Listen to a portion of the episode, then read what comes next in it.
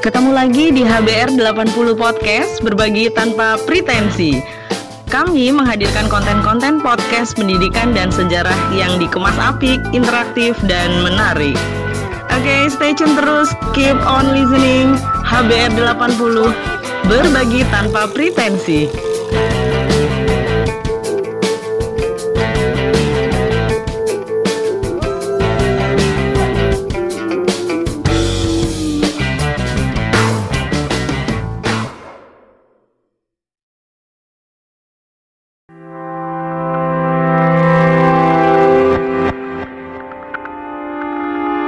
Pengembaraan Sosro Kartono, kakak Kartini, pernah menjadi wartawan perang dan penerjemah dalam momen-momen penting sejarah dunia. Sosro Kartono menutup hidup dengan ilmu kebatinan. Ditulis oleh Aryono, dilansir dari historia.id.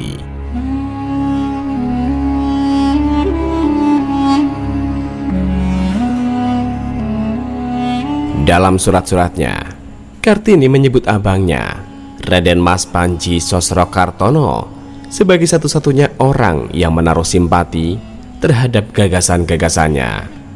Sosro Kartono adalah anak keempat dari pasangan Raden Mas Aryo Samingun Sasroningrat, Bupati Jepara, dengan istri keduanya, Garwa Ampil Ngasira. Kartono, begitu panggilannya, lahir di Pelem Kerep, Mayong, pada 10 April 1877, dua tahun lebih tua dari Kartini. Sebagai anak priayi, Kartono mengenyam pendidikan yang memadai, dimulai dari Eurobis Lager School di Jepara, Hager Barger School di Semarang, lalu melanjutkan ke sekolah teknik tinggi di Delft. Merasa tak cocok, Kartono pindah ke jurusan bahasa dan kesusastraan timur di Universitas Leiden. Sosro Kartono adalah generasi pertama orang Indonesia yang bersekolah di negeri Belanda. Dia mendapat bimbingan dari guru besar J.H.C. Kern. Atas undangan Kern pula, Kartono menjadi pembicara dalam Kongres Bahasa dan Sastra Belanda ke-25 di Gen, Belgia pada Agustus 1899. Di Kongres, dia berpidato dengan judul Head Netherlands in Indie, bahasa Belanda di Indonesia dengan nada santun, Kartono mengkritik pemerintah Belanda, tapi dia juga menunjukkan diri sebagai kaula setia yang meyakini keberadaan Belanda menguntungkan masyarakat dan penduduk Jawa. Sorak-sorai pun membahana setelah Kartono menutup pidatonya. Harry Apoze menulis, pidato itu sebagai penampilan terbuka pertama orang Indonesia di Eropa. Karena kemampuannya dalam bahasa Jawa, Kartono membantu JP Rover dan HH Jainbol menyusun buku Seni Batik di Hindia Belanda dan Sejarahnya tahun 1899 namun baru terbit 1914 namun pendidikan Sosro Kartono di Leiden tak berjalan mulus.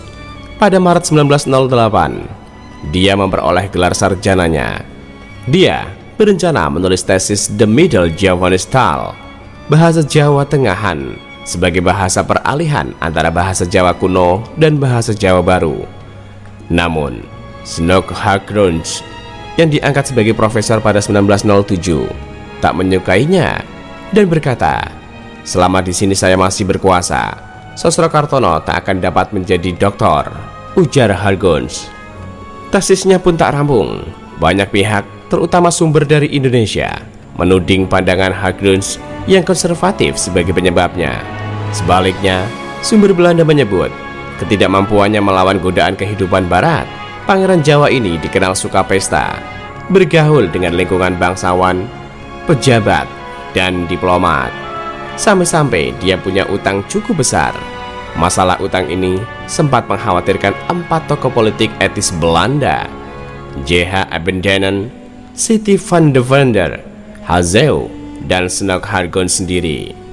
Suatu waktu pada 1906, mereka mengundang Kartono makan bersama dengan maksud mengulurkan bantuan, asalkan Kartono mau menyelesaikan tesisnya. Namun Kartono menjawab, sebagaimana dikutip Muhammad Hatta dalam autobiografinya untuk negeriku. Maaf tuan-tuan yang terhormat, utang itu ialah satu-satunya harta saya. Harta saya yang satu-satunya itu akan tuan-tuan ambil lagi dari saya. Watak keras kepalanya mungkin mempengaruhi sikap Hagruns. Gagal bikin tesis, Kartono terlibat dalam pembentukan Indus Virgining pada 1908. Organisasi ini lebih bersifat sosial, mengurus kepentingan orang-orang Indonesia di Belanda kelak. Menjadi lebih radikal ketika berubah menjadi Perhimpunan Indonesia. Kartono tak begitu aktif dalam organisasi dia lebih memilih mencari penghidupan dan mulai pengembaraannya di Eropa. Sosro Kartono, seorang poliglot. Selama di Leiden, dia belajar banyak bahasa. Dalam Leiden Oriental Connection 1850-1940, W. Otterspeer menyebut Kartono setidaknya menguasai 9 bahasa timur dan 17 bahasa barat.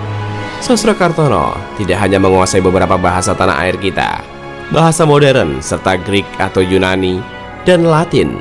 Dia juga pandai berbahasa Basken, suatu suku bangsa Spanyol. Pernah dia menjadi juru bahasa dalam bahasa itu, kata Bung Hatta dalam autobiografinya. Tahun 1917, kala Eropa diguncang Perang Dunia Pertama, koran Amerika, The New York Herald Tribune, sekarang menjadi NY Herald Tribune, di kota Wina, Austria, membuka lowongan kerja untuk posisi wartawan perang. Kartono melamar dan lolos ujian saringan memadatkan berita dalam bahasa Perancis sepanjang satu kolom menjadi 30 kata dalam empat bahasa Inggris, Spanyol, Rusia, dan Perancis sendiri.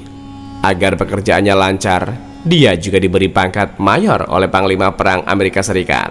Dari surat kabar ini, Sosro Kartono mendapat gaji sekitar 1.250 dolar dengan gaji sebanyak itu, ia dapat hidup sebagai seorang milioner di Wina.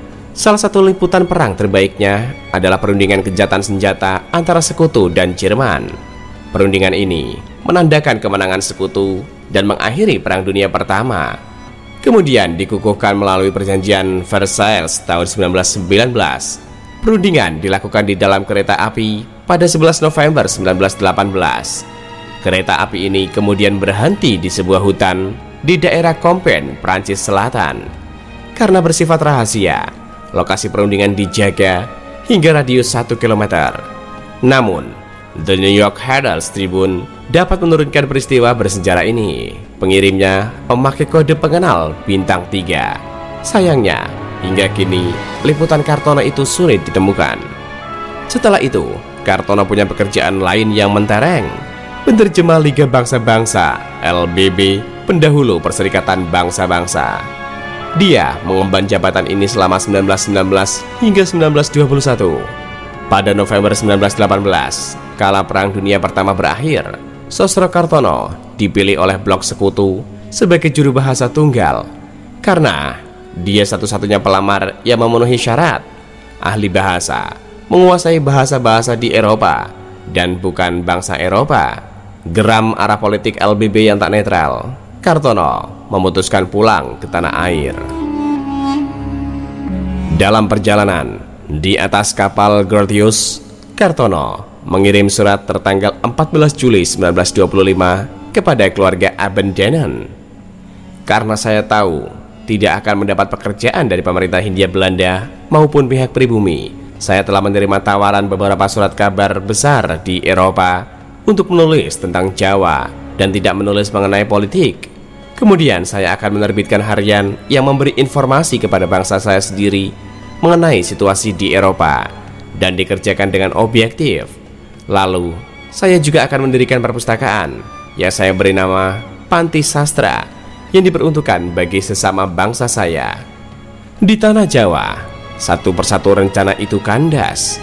Beberapa waktu lamanya, dia tak punya pekerjaan tawaran menjadi bupati dan direktur Museum Batavia's Genootschap van Kansten and Wetenschappen ditolaknya.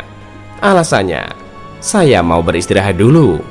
Kartono kemudian menemui Ki Hajar Dewantara, pendiri Taman Siswa. Ki Hajar mengizinkannya membangun perpustakaan di gedung Taman Siswa Bandung dengan nama Darussalam, yang berarti Rumah Kedamaian. Atas prakarsa RM Suryo Diputro, adik Ki Hajar, dia diangkat menjadi kepala National Middle Bear School, sekolah menengah nasional. Untuk memenuhi kebutuhan hidupnya, dia juga memberi kursus bahasa kepada orang-orang asing. Gerak-geriknya diawasi polisi rahasia Belanda atau PID. Pada 1927, dia keluar dari taman siswa.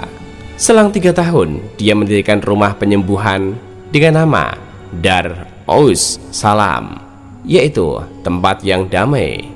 Di rumahnya di Jalan Pungkur nomor 7 Bandung, sebelum pindah ke Jalan Pungkur nomor 19. Kartono menyebut diri Mandor Klungsu. Klungsu artinya biji asam. Namun dia punya beberapa nama panggilan, Wonder Doctor, Juragan Dokter Cai Pangeran, Dokter Alif, Om Sus, Eyang Sosro, dan Doro Sosro. Arah hidupnya tak berubah tiba-tiba. Sejak usia tiga tahun, Kartono sudah memiliki bakat supranatural. Saat tinggal di Jenewa pada 1920, dia juga berhasil menyembuhkan anak seorang kenalan hanya dengan menempelkan tangan di dahi pasien.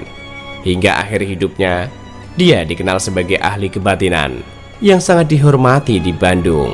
Rumahnya tak pernah sepi pasien. Yang datang termasuk tokoh-tokoh pergerakan seperti Soekarno. Di masa awal pendudukan Jepang, kesehatan Sosro Kartono mengalami kemunduran. Separuh badannya lumpuh. Sosro Kartono mangkat pada 8 Februari 1952 tanpa meninggalkan istri dan anak. Dia dimakamkan di Sedomukti, Desa Kaliputu, Kudus, Jawa Tengah. Di nisannya tertulis, Sugih tanpa bondo, Dikdoyo tanpa aji, Glorok tanpa bolo, Menang tan ngasorake. Artinya, kaya tanpa harta, sakti tanpa jimat, menyerbu tanpa pasukan, menang tanpa merendahkan yang dikalahkan.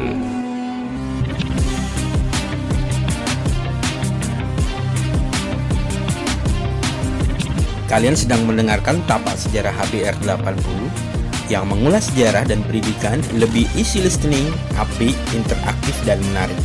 Tapak Sejarah HBR 80 berbagi tanpa pretensi.